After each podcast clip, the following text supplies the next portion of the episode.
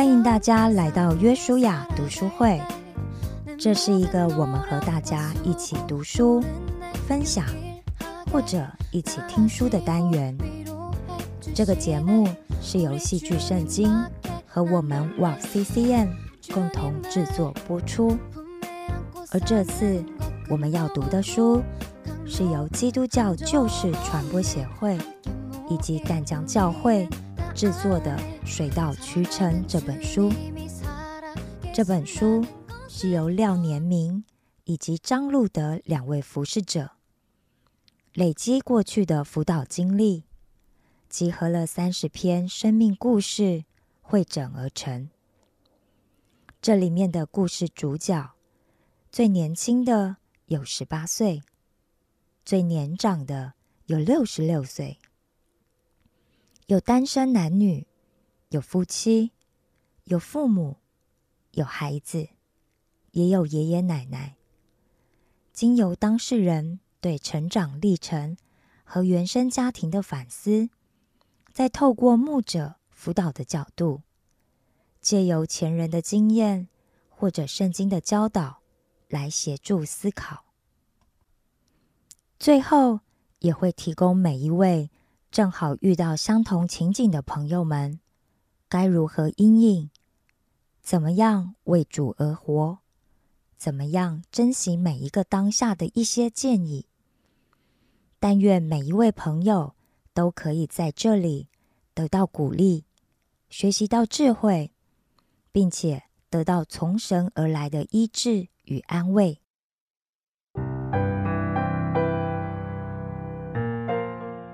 二之五，爱人如己。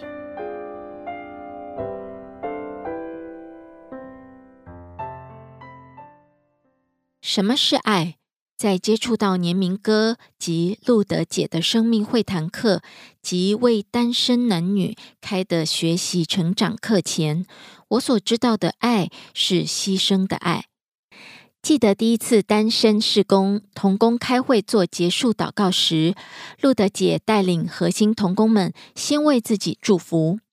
我内心很慌张，脑袋完全空白，我不知道要如何祝福自己，便草草结束这个部分。我不知道自己怎么了，以为只是不习惯，所以不会为自己祝福，也不在意。直到一次，路德姐提醒我：“你有没有发现？”你在祝福别人时，可以流畅的为别人祷告；当要为自己祝福时，却是支支吾吾，讲不出祝福的话。这一刻，我才意识到，我无法为自己祝福。更深的是，我一点都不爱自己。在课程中，讲师夫妻经常教导我们要觉察自己的情绪，去追溯十二岁前的成长经历对现在的影响。小时候，父母工作忙碌，一年到头常常都没有休假。当家里有需要，父母总是一肩挑，从不含苦。为了要给我们三姐弟有更好的生活，也因如此，父母从未参加过学校的母姐会、家长会，甚至是运动会。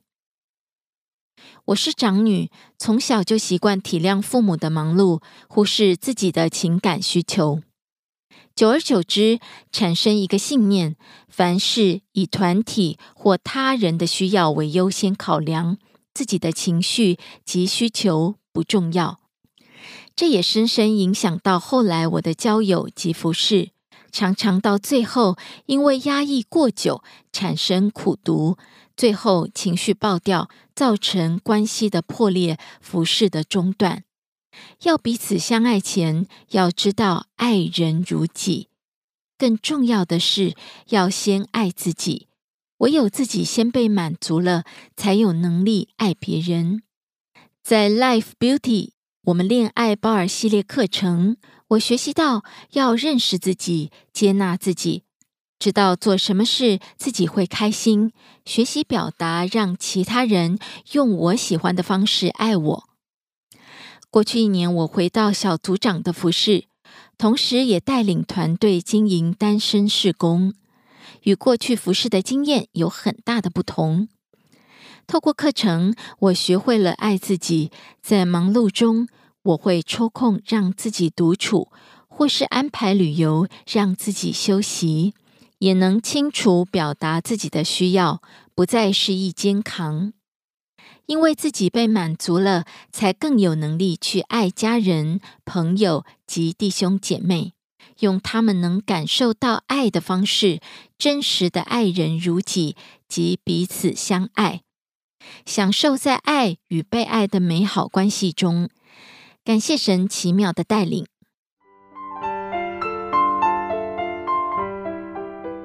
年明老师、路德老师回应：回应一，接纳自己的不完美就是完美。人偶尔会陷入自我的负面情绪当中，觉得自己不够好。觉得自己不如人，担心自己不被接纳，如何走出自我负面情绪呢？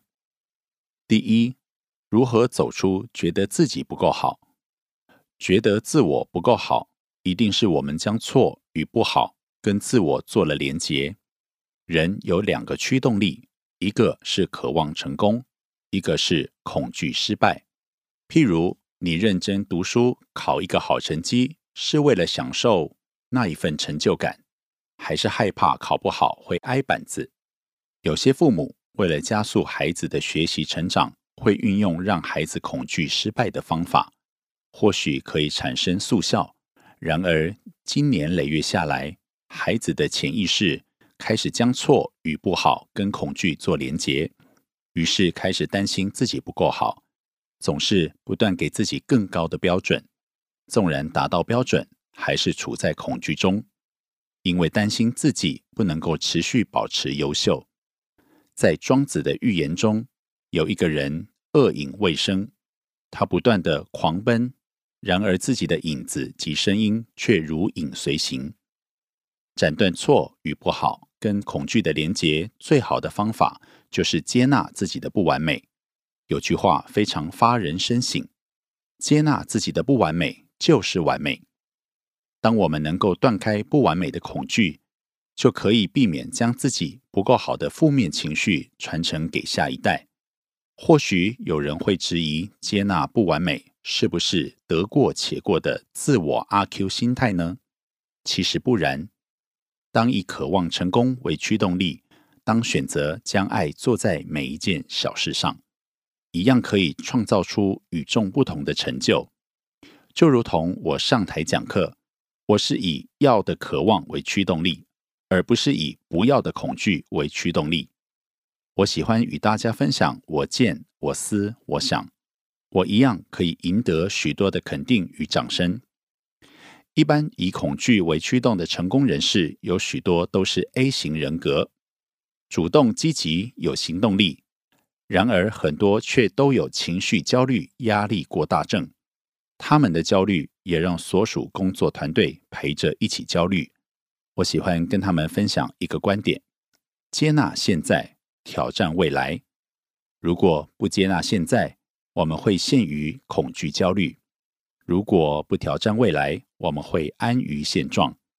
让我们找回爱的驱动力，不再恐惧。第二，如何走出不如人的感觉？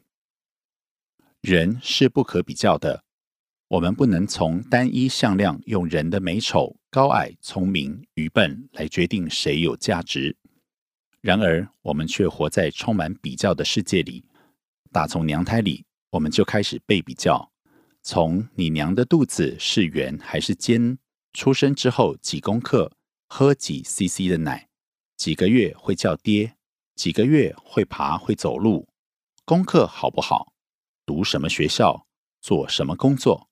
开什么车，住什么房子，慢慢的，我们被社会制约，误以为自我价值可以用一把尺来衡量。我们家的孩子是做在家自学，还记得在家自学立法的公听会上，有一位督学提出质疑，要求在家自学的孩子需要回学校考试，在家自学的家长立马回应。学校是以国语、数学、自然为主来评量一个孩子，然而，一个孩子还有品格、热情、创意、爱心许多的特质，在我们的心中，一个孩子活得天真自然，敢于梦想，勇于探索，就是一百分的孩子。停止自我比较吧，自我价值不是比出来的，自我价值是无条件的。当我们学会接纳自己，才学会接纳别人；当我们懂得欣赏自己，才懂得去欣赏配偶、孩子。第三，如何走出担心不被接纳呢？一位大叔中年转业去大卖场应征服务员，卖场经理问他：“你会溜直排轮吗？”因为我们的卖场非常大，你需要穿直排轮。这位大叔毫不犹豫地说。应该会吧。经理听出语病，继续逼问：“你有溜过直排轮吗？”大叔爽快的回答：“没有。”经理好奇的问他：“既然没溜过，为什么你认为你会溜直排轮呢？”大叔也自信的回答：“既然没溜过，我怎知道我不会？”这个故事真是让人拍案叫绝。这位大叔充满自信，给我们上了一课：人要先学会接纳自己。而不是担心别人会不会接纳我们。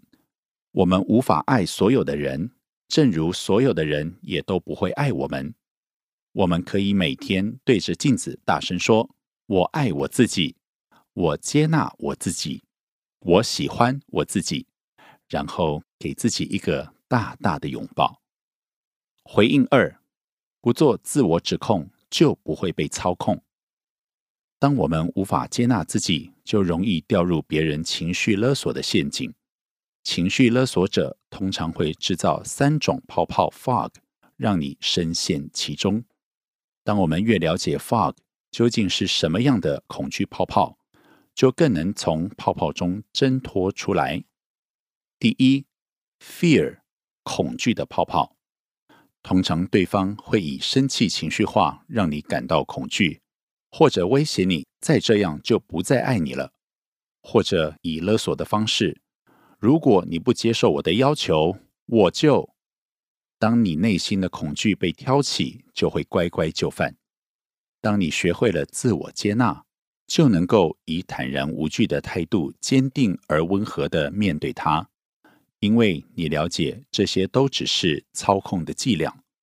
过去的我畏惧冲突。所以会选择道歉来讨好妻子，或者因为恐惧以情绪还击。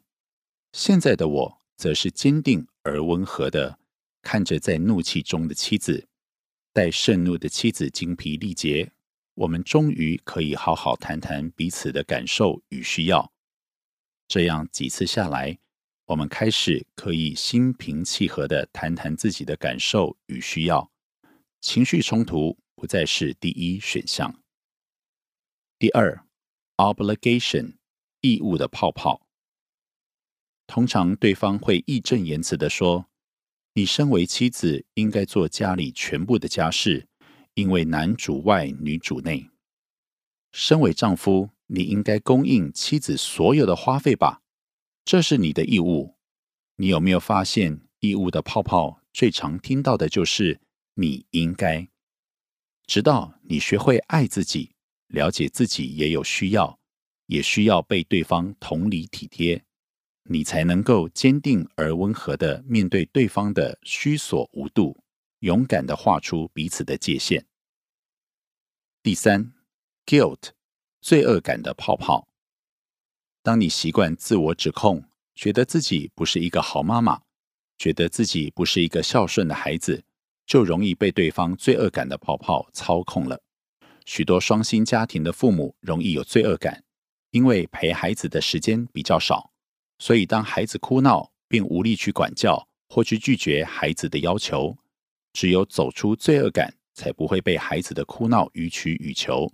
该管教的时候就管教，该拒绝的时候就拒绝。下面是我们夫妻早上在盥洗室的对话。请不要用你挖过鼻孔的手擦我的毛巾。以前可以，为什么现在不可以？我提出严重抗议。因为我不喜欢。老婆坚定而温和的回应：“你不爱我了。”我尝试情绪勒索他。亲爱的，我爱你，我只是不喜欢你鼻屎的味道。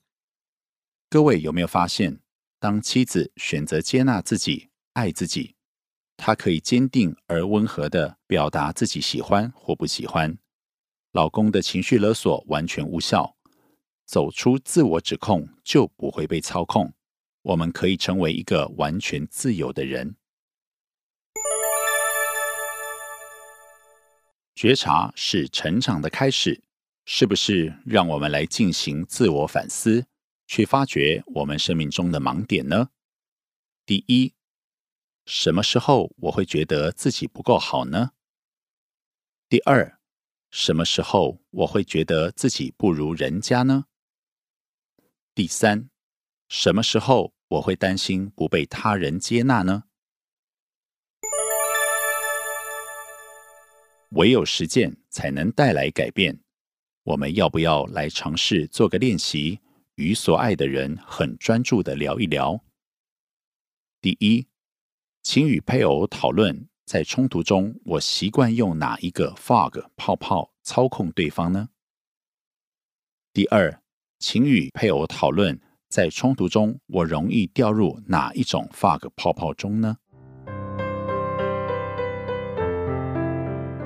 本节目由旧事传播协会淡江教会共同制作。